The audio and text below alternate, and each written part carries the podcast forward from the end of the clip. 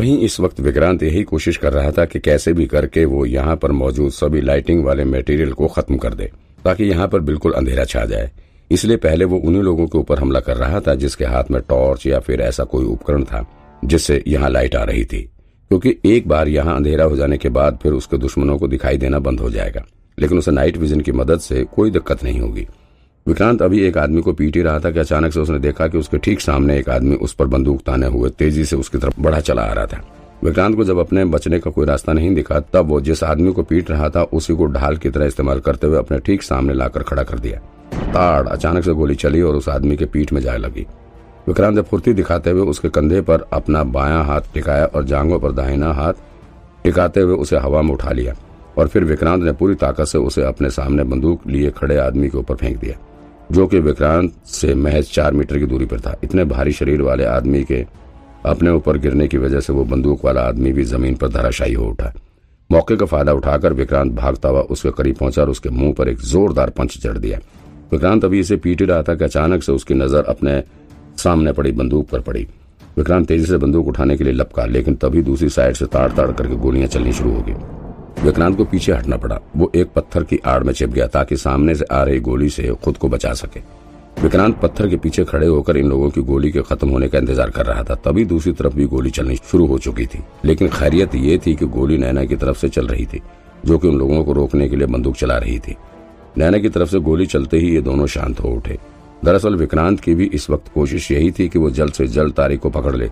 ताकि इन लोगों के साथ चल रहे वार को रोका जा सके। लेकिन तारिक पहले ही अपने हाथ में गोल्डन पिलर लेकर भाग चुका था, वो किधर गया?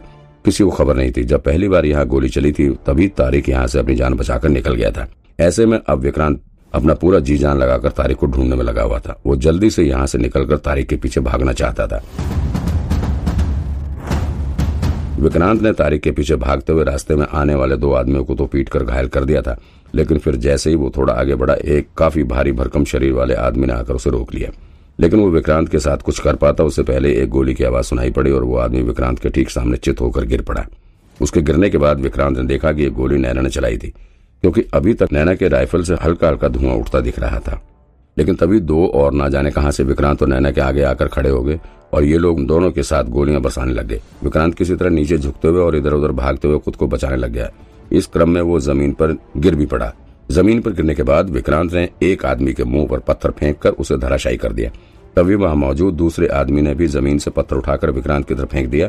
ये पत्थर सीधे ही विक्रांत के सिर पर जा लगा और वो दर्द से खड़ा उठा। विक्रांत गुस्से से उबल पड़ा। वो भागता हुआ उस आदमी के करीब पहुँचा और उसके मुँह पर तीन चार जोरदार पंच जड़ डाले। अभी विक्रांत इसको पीट ही रहा था कि इत्तेफाक से वो आदमी भी पानी में निकलकर बाहर आने की कोशिश करने लगा, जिसे विक्रांत ने सबसे पहले पानी के भीतर धकेला था। उसे बाहर आता देख विक्रांत उसके ऊपर भूखे शेर की तरह टूट पड़ा। मात्र दो पंच में ही विक्रांत ने दोबारा से उसे पानी में धकेल दिया। तभी एक दूसरा आदमी भी झील से बाहर निकलने की कोशिश करता हुआ दिखा, लेकिन नैना ने उसके माथे पर शूट कर दिया, जिससे वो वापस से पानी में जा गिरा। अब जाकर विक्रांत को यहाँ से निकलने का मौका मिला। उसने वहाँ ज़मीन पर पड़ी हुई एक बंदूक उठाई और फिर गुफा से बाहर तारिक को पकड़ने के लिए भाग उठा। विक्रांत तेज़ी से बाहर को निकल रहा था, तभी सामने से चार पाँच लोग अंदर की तरफ़ आते दिखाई पड़े। इन सबने अपने हाथ में बंदूक ले रखा था और बिना देखे गोली चलाए जा रहे थे। सामने से हो रही गोलियों की बारिश से बचने के लिए विक्रांत को एक पत्थर के पीछे छुपना पड़ गया। नैना को भी खुद को बचाने के लिए दूसरी तरफ़ छुपना पड़ गया। मारो सबको भून डालो, पीछे से एक आवाज़ आई। विक्रांत तुरंत पहचान गया कि ये तारिक की आवाज़ है। अब उसे समझ आया कि तारिक यहाँ से अपनी जान बचाकर नहीं भागा था, बल्कि वो बाहर खड़े अपने आदमियों को बुलाने के लिए गया हुआ था।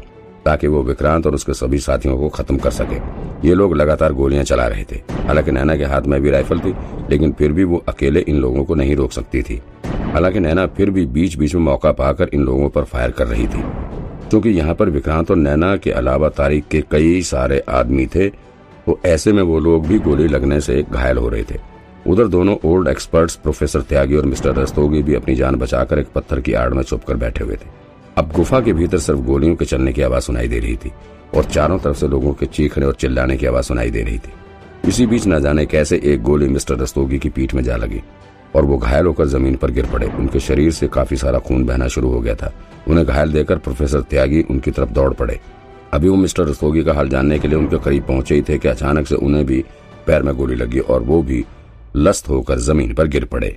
विक्रांत ने अपनी बंदूक से सामने राइफल से फायर कर रहे एक आदमी के माथे पर निशाना लगाया और एक ही शूट में उसे ज़मीन पर धराशायी कर दिया। उधर अब तक नैना के राइफल की गोली खाली हो चुकी थी फिर उसने अपने पास में पड़ा एक पत्थर उठाकर लगभग तीन मीटर की दूरी पर खड़े एक आदमी के सिर पर मार दिया। आ, वो आदमी घायल होकर ज़मीन पर गिर पड़ा उसके हाथ में राइफल भी छूटकर दूर जा गिरी। नैना ने फुर्ती दिखाते हुए उसका राइफल हाथ में उठा लिया और फिर तड़ातड़ गोलियाँ चलाने लग गई। नैना का निशाना गजब का था। शायद ही उसकी कोई गोली खाली जा रही थी। उसके हर फायर पर एक एक आदमी घायल होता गिरता जा रहा था। नैना का अचूक निशाना देखकर वहाँ सभी दंग रह गए। यहाँ तक कि विक्रांत भी नैना को जोश और उसके शूटिंग का हुनर देखकर हैरत में पड़ गया। उसे देखकर विक्रांत को भी जोश आ गया। अब वो भी सामने आकर गोली चलाने लग गया। अब ये दोनों पागलों की तरह गोली चलाते हुए आगे की तरफ़ बढ़ने लगे, जिसे देखकर दुश्मनों के हौसले पस्त होने लगे। एक राउंड फायर करने के बाद विक्रांत की बंदूक की गोली खत्म हो उठी। तो उसने अपने बंदूक को ही पत्थर की तरह फेंक कर एक आदमी को ज़मीन पर धराशायी कर दिया। आ उधर नैना लगातार एक एक करके दुश्मनों को धराशायी करती जा रही थी। थोड़ी देर तक गोली चलने के बाद ही दुश्मनों की हालत खराब हो उठी और वो दर से कराते हुए इधर उधर भागने लगे। यहाँ तक कि वो लोग अपने घायल साथियों को भी छोड़कर यहाँ से भागकर अपनी जान बचाने में लग गए। बहुत जल्दी यहाँ से सभी लोग अपनी जान बचाकर बाहर की तरफ़ भागने लगे। उनके पीछे पीछे विक्रांत और नैना भी बाहर को निकलने लगे। अभी ये लोग थोड़ी दूरी ही बाहर की तरफ़ आए होंगे कि अचानक से एक पत्थर के पीछे उन्हें तारिक छुपा हुआ दिखा। तारिक यहाँ छुपकर इन लोगों के ऊपर हमला करने की फिराक में था। फिर जैसे ही विक्रांत और नैना उसके सामने आए, उसने अपने हाथ में पत्थर उठाकर नैना के ऊपर फेंक दिया। विक्रांत ने उसे नैना की तरफ़ पत्थर फेंकते हुए देख लिया। सो वो नैना को बचाने के लिए उसके आगे आकर खड़ा हो गया और उसे अपने बाहों में जकड़ कर कवर देने लग गया। जिससे वो पत्थर सीधे आकर विक्रांत के दाहिने हाथ में जा लगा। गुस्से से विक्रांत का खून खोल उठा। उसने लाल आँखों से पत्थर फेंकने वाले शख्स को घूरा और फिर अपने हाथ में भी पत्थर उठा लिया।